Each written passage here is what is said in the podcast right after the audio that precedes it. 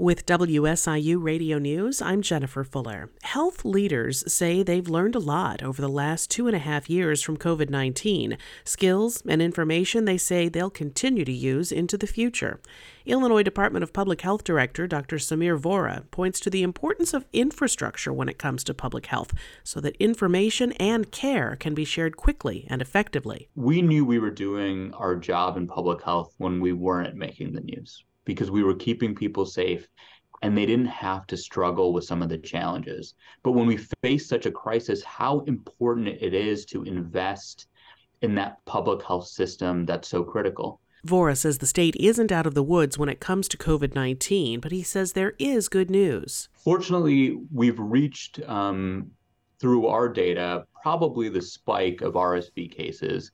Um, pediatric beds, pediatric intensive care unit beds are really opening up across the state.